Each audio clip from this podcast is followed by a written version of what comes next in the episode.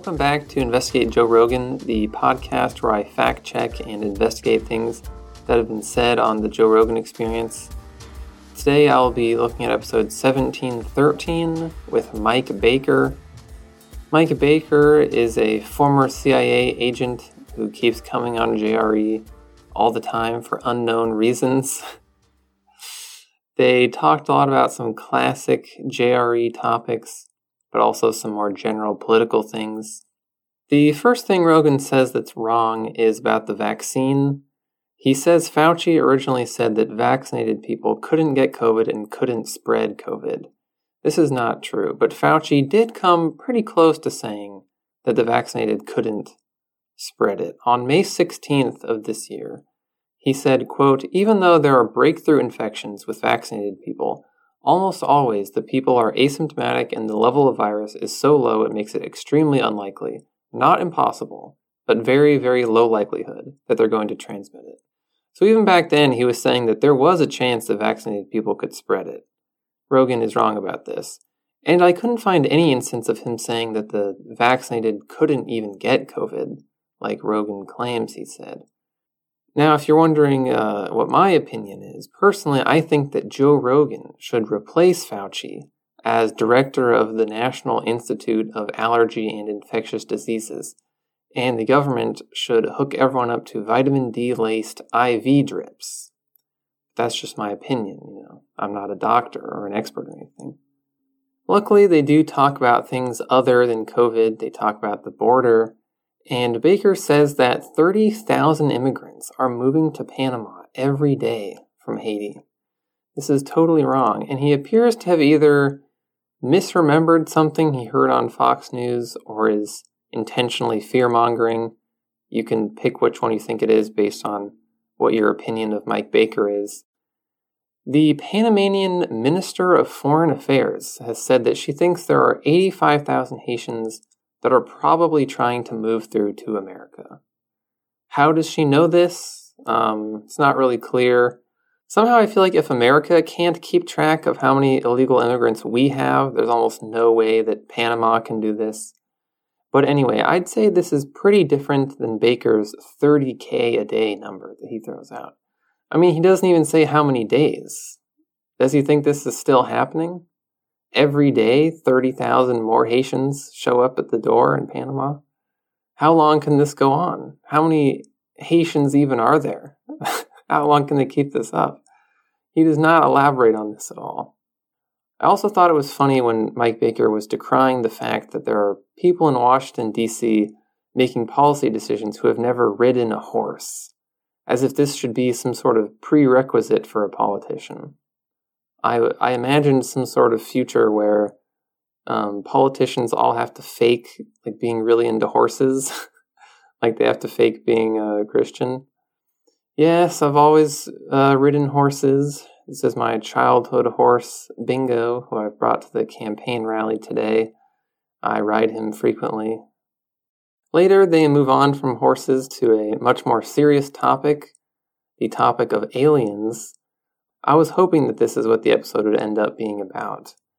Rogan continues to live in a fantasy world where the federal government has officially stated that they have alien technology. Yes, he still claims that this is the case, even though this is not true. He is baffled by the fact that nobody seems to care about this. The reason nobody cares, of course, is that it's not true and this didn't happen. But Rogan doesn't know about this. Oddly enough, though, Rogan's belief in ALMAOs seems to be at an all time low in this episode. He believes the government has admitted to having alien tech, but he does not think that the government is telling the truth about this. He basically says that he thinks the government is covering up their advanced aerospace technology by claiming it was aliens. This is a very unique opinion, and I respect Rogan for not just going with the usual alien crowd on this one. This is a very original conspiracy theory he has going here that I have I don't think I've seen this anywhere else. In other flying things discussion, Rogan says there are enough nukes to completely destroy everything and turn the earth into a glowing ball. And this is actually not true. It's kind of a common misconception people have about nukes. humanity would most likely survive an all out nuclear war, even if all nuclear parties were involved for some reason. It would be incredibly bad. Um, you wouldn't want to live through it. Probably not be a good time. But there is not enough firepower to kill all humans and destroy all land on the entire planet. Even if there was a nuclear winter afterwards, because of the smoke or whatever, people would most likely survive in some form. The idea that nukes are just a press here to end humans button is not real. Nukes destroy less surface area than people tend to think. Nukes are more like a click here to destroy a lot of people, maybe most people who live in major metropolitan areas button. Later on, while discussing other future scenarios, Rogan says that nobody, not even Star Trek, predicted the internet. Now, it is true that Star Trek did not predict the internet. I asked my friend who has seen every episode of every Star Trek series about this, and he also edits this podcast now, and he said there is no internet in Star Trek. He said that the computer databases on the ships don't seem to be hooked up to any sort of internet like thing, as evidenced by the fact that Voyager was sent to the Delta Quadrant, where they had zero contact with the rest of the Federation. But they still had their giant computer with its big database and could still use it and everything. But just because Star Trek didn't predict it doesn't mean nobody predicted it. Someone who Rogan himself actually brings up somewhat frequently, Marshall McLuhan, more or less predicted the internet. In the 60s, he was basically describing something like the internet coming into being in the future. What's interesting is that he saw this as something that would be a hugely unifying force for culture and politics, and would sort of bring everyone together. He said that since everyone would finally have access to all the same information all at the same time, people would be able to get on the same page and put aside their differences. You can see this sort of optimism in a lot of writing from the era when the internet was first becoming a thing as well. I think that Rogan's basic point here is right, in that he's saying people are really bad at predicting what the actual effect of technology is going to be on society. Generally speaking, scientists have no idea what technology will actually do, even if they know exactly what it's going to do, if you get if you get what I'm saying. Near the end of the podcast, they do come back to talking about COVID and modern politics instead of aliens. And Rogan says that Australia has no guns and that this is partially why they're stuck with super severe lockdowns. Does Australia have no guns? Well, that depends on what your definition of no guns is. America has 120 guns per 100 people, and this is only counting civilian guns, by the way. Naturally, we're number one in this category, and I highly doubt anyone will ever be able to dethrone us. Australia only has 15 guns per 100 people. So, compared to the US, yes, Australia has no guns. But they have a lot of guns compared to, say, England, where there's only 5 guns per 100 people. Australia has triple the amount of guns that England has. And they have way more guns than Japan, which only has 0.3 guns per 100 people. So it's kind of all relative.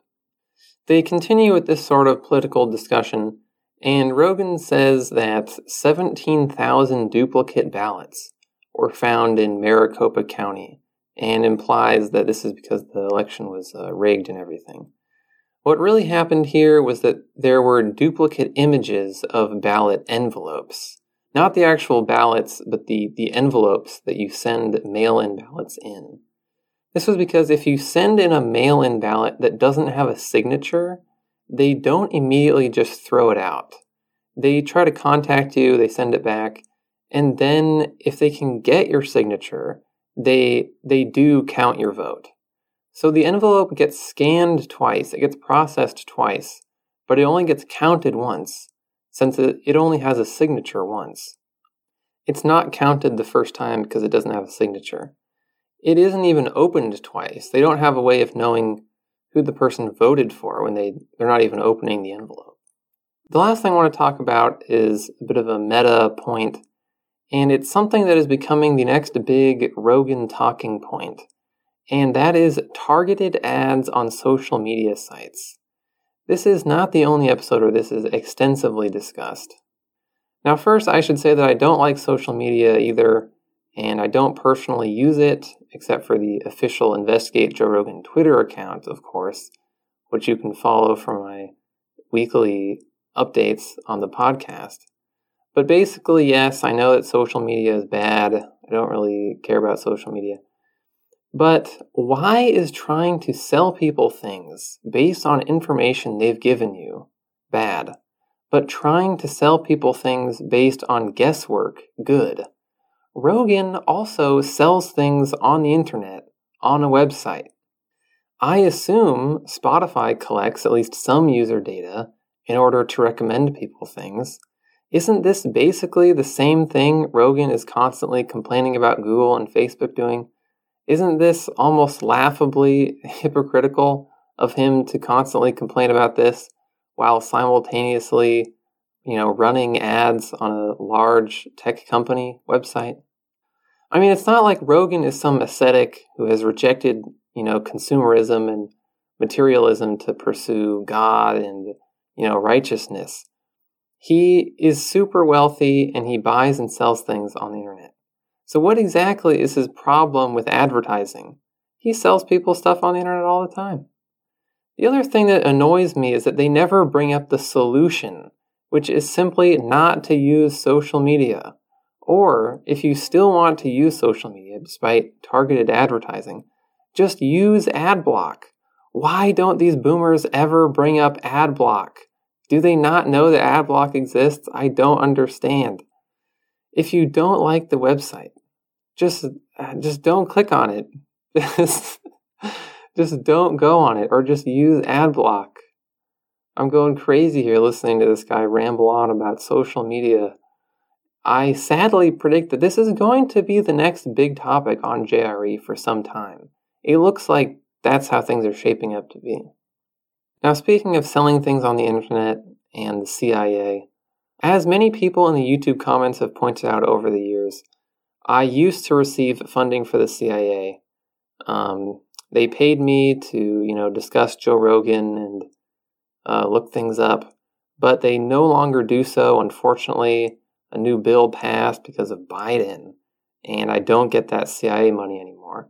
So I have made a Patreon instead in order to try and uh, recoup that revenue loss for the low price of $2 a month, you can get access to bonus episodes, which will only be on the Patreon. These are forbidden, secret bonus episodes that I will not be posting here. I will only be posting them on Patreon.